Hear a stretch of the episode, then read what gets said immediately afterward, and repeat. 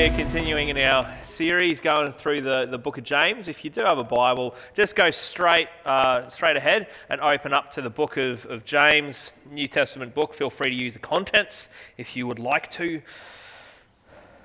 And, uh, and throughout this, uh, this series, uh, we've been going through it over a few weeks over the past little while. We're going to be going through it over a, a few weeks still.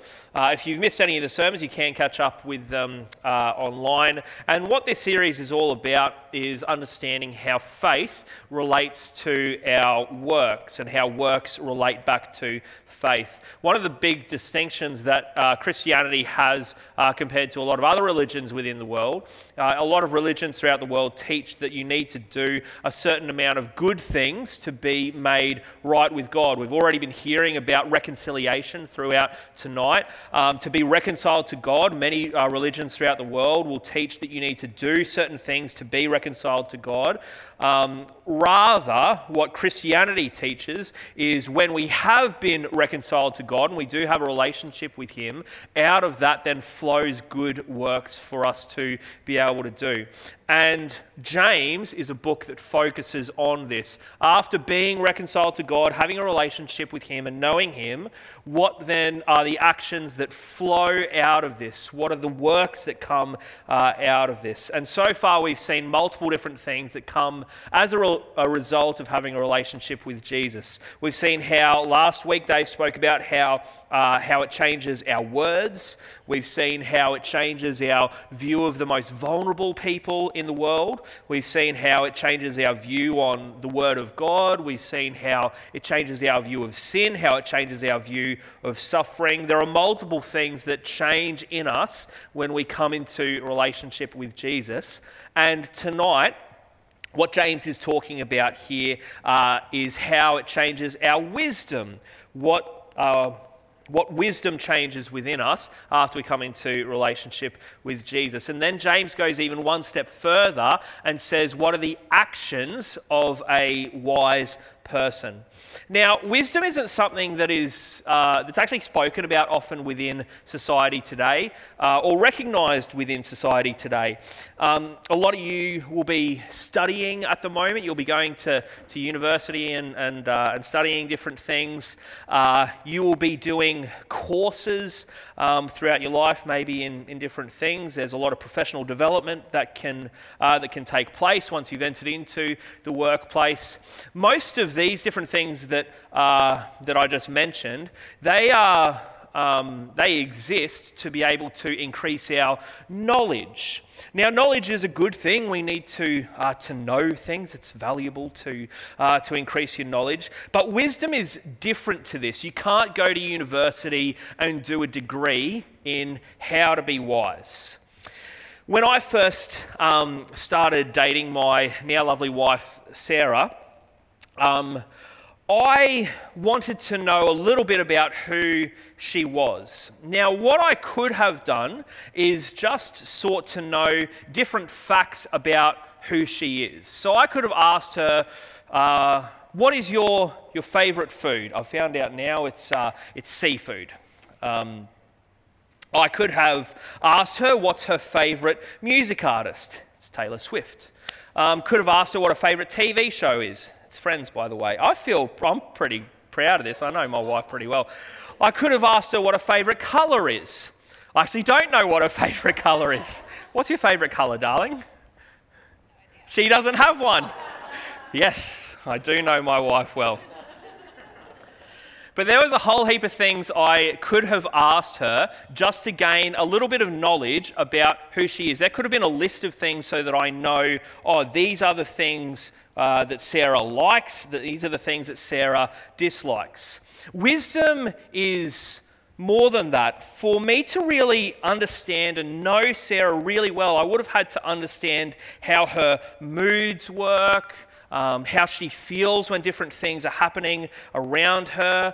I would have had to understand what her wants are. And wisdom is more like this it's taking the things that we know and then being able to uh, apply it in ways that are both, these are the two key things, that are both honoring to God and also for the good of others around us. They're the two key things that are involved in wisdom. So, taking truth that we know and then applying it in ways that are honoring to God and for the good of people around us.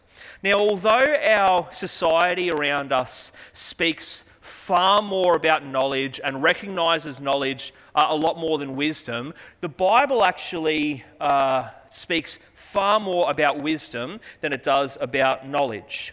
Um, so, for example, many of you would have been familiar with Jesus' words where he has said, The wise man builds his house upon the rock. There is a whole book called the Book of Proverbs, which is essentially a book of wise sayings. The Book of Proverbs exists to really say, here is how you live a wise life. And in James 3, there's more that James goes on to say about what it means to, uh, to live a wise life. The way that James um, tackles this in James 3 13 to 18 is firstly, he speaks about what wisdom doesn't look like and then what it does look like. So it'll be there on the screen for you right now. Uh, so let's read together James 3, verses 13 to 18. And it says, Who is wise and understanding among you? Let them show it by their good life, by deeds done in the humility that comes from wisdom. But if you harbor bitter envy and selfish ambition in your hearts, do not boast about it or deny the truth. Such wisdom does not come down from heaven, but is earthly, unspiritual, demonic. For where you have uh, for where you have envy and selfish ambition, there you find disorder and every evil practice. But the wisdom that comes from heaven is first of all pure, then peace loving, considerate, submissive, full of mercy and good fruit, impartial and sincere, peacemakers who sow in peace reap a harvest of righteousness. Now, one of the things I really appreciated as we've gone through this series, and I really appreciate this about the, the way that James writes, is he is super straightforward. You don't need to be a Bible scholar to be able to understand the book of James. He says things really clearly, and what we see here is pretty clear. The first thing that he does is he spends time telling us this is what wisdom isn't and then he tells us this is what wisdom is, and this is what it looks like. And the first thing that he does, as I just mentioned, is he tells us what wisdom doesn't look like. And the words that he chooses to use are bitter envy and selfish ambition. Now, I found this really interesting when I first read this, and the reason I found this really interesting is because James chooses to use these terms, bitter envy and selfish ambition, twice throughout a couple of verses. So he's being really, really intentional with his words here in saying this is what wisdom doesn't look like, or someone who is not wise will display these, uh, these characteristics. So, what I thought we would do is just firstly, let's tackle these two different things one by one to understand what these look like. So, the first one bitter envy. True wisdom doesn't look like bitter envy. What is James talking about here when he, uh, when he says this? The language that James is using here, um, it's actually less about the feeling of envy, or we probably use the word jealousy a lot more uh, in the way that we can sometimes view it. That's not really how, how James is using that. Um, we might think about envy or jealousy like, I'm jealous of that person's um, car. I'm jealous of that person's clothes, that person's friends. I'm jealous of that person's life. That's sometimes how we can think about it. But James's language that he uses is more along the lines about saying, um, uh, having bad feelings towards someone else. So essentially what James is saying here is if you have if you are someone who has consistently bad relationships with other people, then you are someone who lacks wisdom. A few examples. If you are someone who struggles to get along with people consistently and everyone else is the problem, then you're probably someone who lacks wisdom. If you are someone who has friendship groups that spend more time gossiping about one another than talking to one another, you probably lack wisdom. If you're someone who always thinks other people are in the wrong, it's always their fault, you probably lack wisdom. If you are someone who believes everyone else has things better than you, you probably lack wisdom. Essentially, if you are someone who has bitterness in your heart consistently for other people, if that's a normal thing for you, then there is probably a lack of wisdom in your life. We have probably met many, many people uh, like this. As I was preparing this message, uh, there was probably one person in particular I, I drew my mind to. You guys don't know this person. Oh, I know, so it, it, doesn't matter that I use them as an example. Um, my, one, of my, um, one of my family members has a, uh, has a neighbour. And this neighbour is one of these people who chooses to find every single thing wrong with the rest of the people in the street. So every single time uh, anyone does anything, they choose to leave letters in their mailbox or they choose to leave other things on their doorstep. Uh, this person has consistently been someone who has had bad relationships with pretty much every single person that they, that they come into contact with. Anyway, this relative of mine made it their mission to love this person well. And so, what this family member has done, they've actually done a really great job of this. But what they found is that there's more frustration that seems to come from this person because every single time that they are nice to this person, there's nothing that they can be grumpy about. There's nothing that they can be bitter and angry about. Now, some of you have probably met people like this who have consistently bad relationships with people that they come into. Uh, come into contact with. Um, but one of the things I, I see here, and I wonder why is this a marker of being an unwise person? Why does James choose that?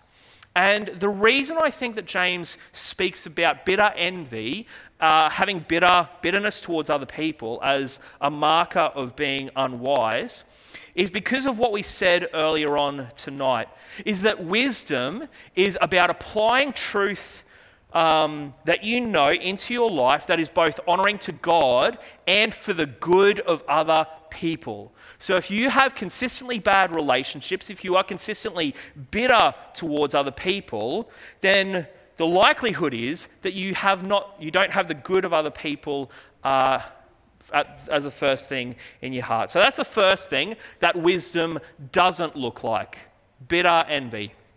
But the second one, selfish ambition, that James mentions here, I find that really confusing. Oh, I found it really confusing about um, why, did, why did James choose that in particular to, to define this is what an unwise person looks like? How can selfish ambition be wrong?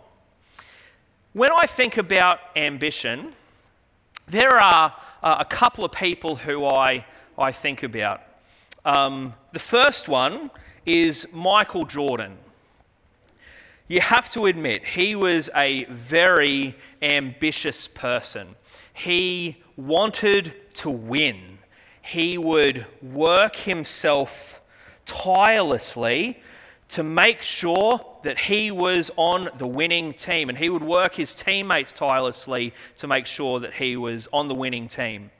Another guy who I find quite uh, ambitious within his life is uh, a guy called Elon Musk. He has put his finances on the line to be able to make sure that there are these amazing rockets going into space and these incredible things happening that no one has seen done before through, uh, through SpaceX. Now, uh, although both of these guys have things in their life that are probably not very, very Christ like, one of the things I actually admire about both of these guys is their desire to achieve things that no one has achieved before. their desire to work hard and be the best in their field. So, why is something like ambition spoken about as a bad thing? Why does that mean that you are not a wise person? And I think the reason is is to do with this key word that comes before being ambitious, which is the word selfish. Because selfish ambition means that you are willing to stomp out other people around you, you're willing to hurt other people in order to be able to get what you want and in order to be able to advance yourself. There's a guy called J.H. Ropes who said that selfish ambition is an inclination to use unworthy and divisive means for promoting one's own self interests. My guess is for many of you here tonight, that doesn't feel like that applies to you uh, right now. Um, there probably haven't been a whole stack of opportunities that you've had throughout your life to be stomping on other people and trying to advance yourself. But one of the areas that has the possibility in the future for many of you um, where this could become a reality is in the workplace. For some of you, you may be presented with opportunities in the future where you are able to hurt other people, where you're able to push other people aside in order to advance yourself, to gain more status for yourself. Now, both of these things, bitter envy and selfish ambition, um, the reason I think that James uses these is because there is one thing in common with both of them. When we understand that bitter envy, the more of what he's talking about is just having bitterness towards others around you. And when we see selfish ambition is trotting, uh, treading out people around you in order to win, the thing that both of these have in common is divisiveness. So, being someone who is concerned with getting their own way and looking negatively towards other people. So, that is the marker, divisiveness, that is the marker of someone who doesn't have wisdom. So that's the first thing. That's what wisdom doesn't look like. But then James goes on and he tells us what wisdom does look like. Can we just have the next one, Eric? Thanks, mate. And James tells us really clearly here's the words that he chooses to, to use. I'm going to go through these slowly. Reflect on every single one of these words as I read them. True wisdom looks, it looks pure.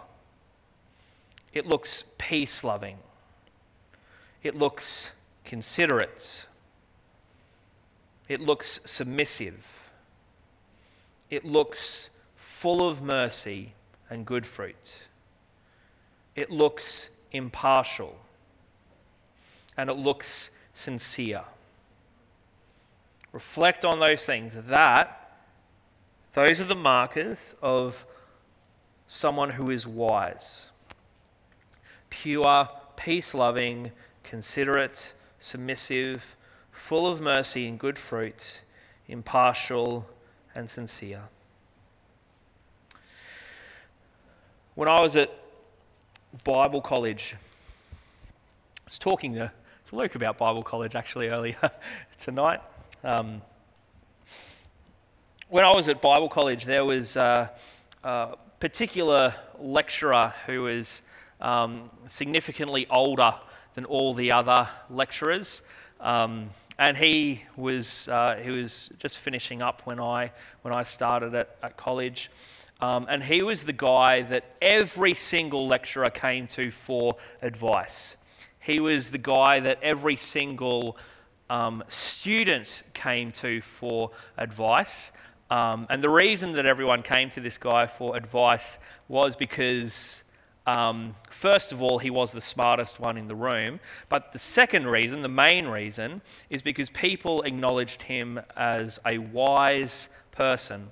And one of the things I really appreciated about this lecturer when I was at college, he, um, although he was consistently the smartest person in the room, and although he was consistently the wisest person in the room, he was also the humblest person in the room um, whenever I would spend time with him.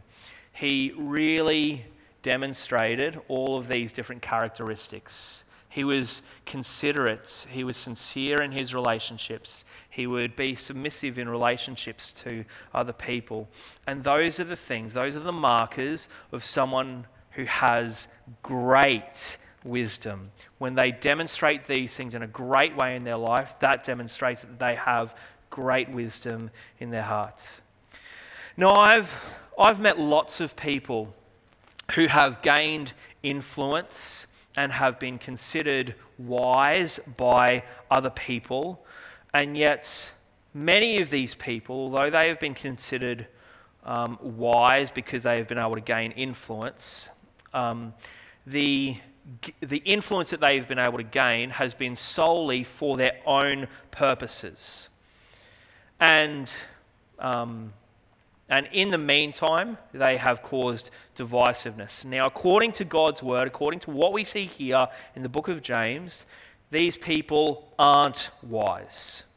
We shouldn't allow ourselves um, to, be, uh, to be influenced by divisive people. We should allow ourselves to be influenced by wise people. And how do we know wise people? Through all of these characteristics that we've mentioned pure, peace loving, considerate, submissive, full of mercy and good fruit, impartial and sincere.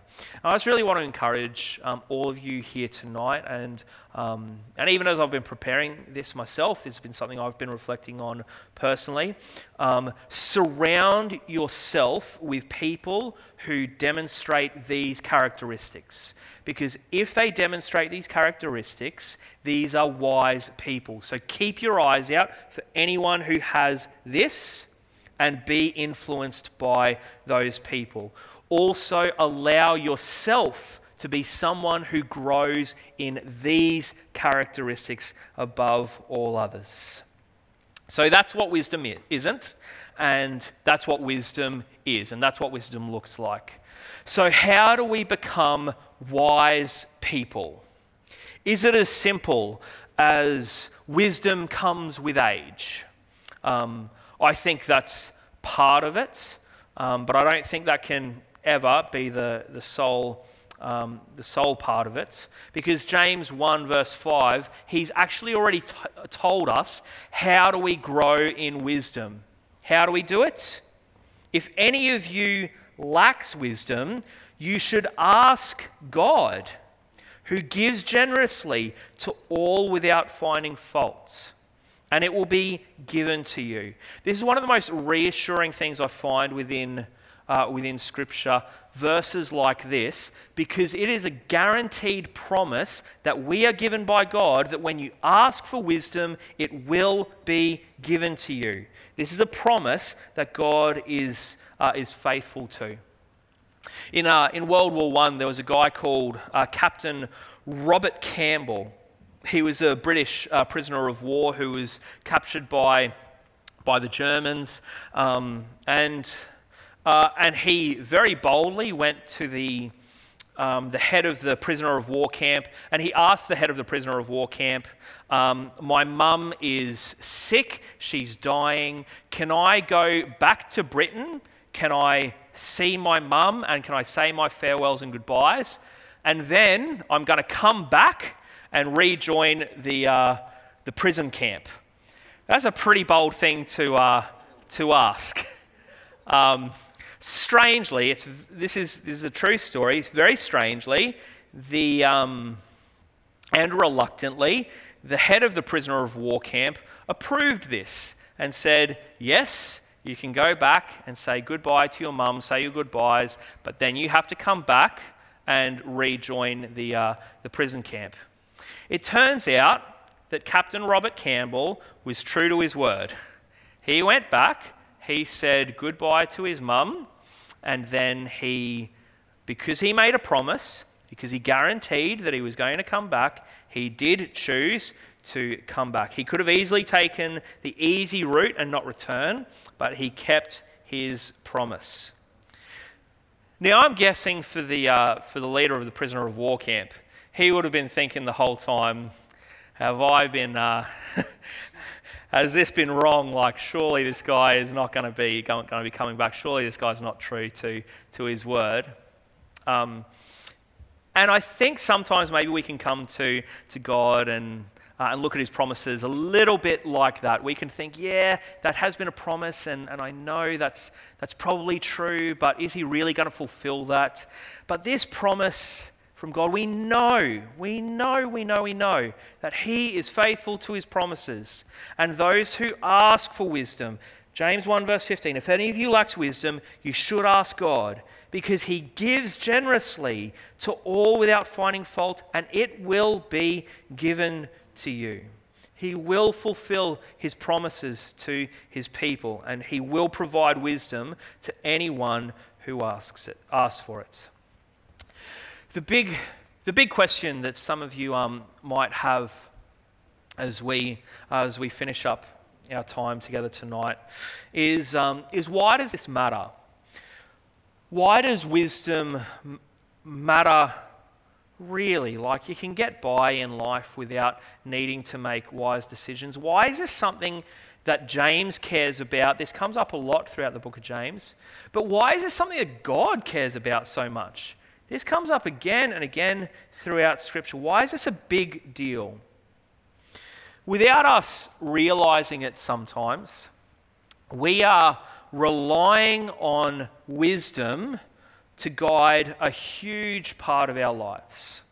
Um, often in my, uh, in my opportunity of being able to, um, to do ministry, um, I've had people coming to me and asking questions um, along the lines of um, what career should I take? What, what's the best career option for me? What spouse should I marry? What life opportunity should I pursue? And I've had, I've seen people take this to um, a, a, a pretty far degree and even um, get stressed out about asking God, What should I be buying in the supermarket today? Lord, what is your will? Do I buy this lettuce? Do I buy uh, the, the unpackaged lettuce or the packaged lettuce? Which one should I pick? What is your will for this right now? The better question to ask, rather than always saying, Lord, what is your will for me in this situation? Although we need to do that, don't I don't want to um, push that to the side. But a better question for us to ask much of the time is, what is the wise thing to do? What is the wise course of action to be able to take? What will honor God the most and be best for the people around me? This is the question that we should be asking more often. Um, yeah, uh, more often than, than anything else. God isn't going to be angry at you. He's not going to judge you or hurt you if you make des- uh, decisions in your life that come from seeking the wisdom that only comes from God. And we've already said, what does that wisdom look like? It looks pure, peace loving, considerate, submissive, full of mercy and good fruit, impartial and sincere. So don't stress about always being in God's will. Pray for wisdom. Make wise decisions according to God's word and pursue them with prayer. What is the wise thing to do? And some of you tonight, you might be at a crossroads with certain things in your life. You might be looking at what your future looks like. This is probably the thing that I hear most from people. It's in regards to careers or, um, or even spouses at times. Um, what does the, the future look like for me right now? Is it this direction or is it this direction or is it something totally different? But the most important thing that you can do is pray for wisdom. Ask God, provide wisdom for me because what do we see in God's word? He's going to provide it. He will provide it. It's a promise that we see in His word. And then act out of wisdom and know that God is going to bless it. So, some of you might be, be facing that tonight. And what I just want to do right now is pray for you. So, team, do you guys want to come on up And let's just spend some time in prayer. Uh, and I just, yeah, really want to particularly pray that God, who is gracious in, in fulfilling his promises, will pour out wisdom to us tonight. Do you just want to stand to your feet and let's, um, let's pray together?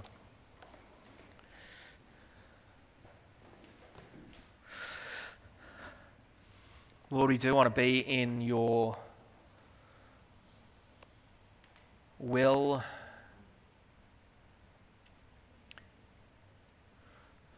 We want to be in the center of where you want us to be. But Lord, often we know that your, your will is for us to just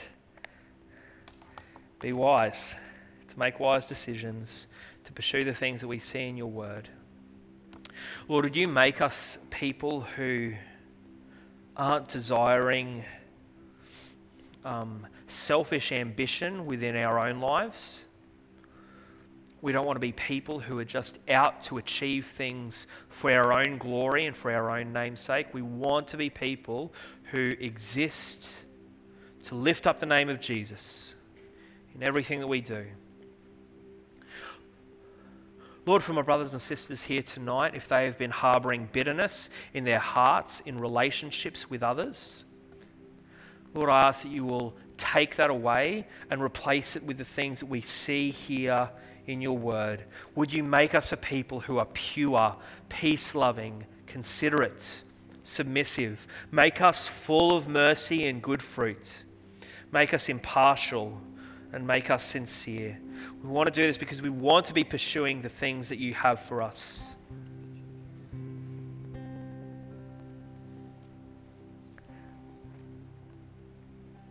Lord, I have a sense right now that there is someone here tonight who is just at a real crossroads in their in what they are going to be pursuing for work in the future. And right now, God, for that person, I really do pray that you will provide wisdom. Pour it out on whoever that is. And for all of us who are needing this at the moment, we take reassurance in what your word says that you will provide for those who ask. So help us to be a people who ask. We know that you, Lord Jesus, are always available to us. And so we want to be people who ask you because you are a father who gives good things to your children. And so we just receive that tonight. We receive the good things that you have for us. We receive the wisdom that you provide for your people when we ask. And as we seek to be wise in our lives, Lord, we see great fruit come from that so that we might honor the name of Jesus and that we might act in ways that are good for people around us.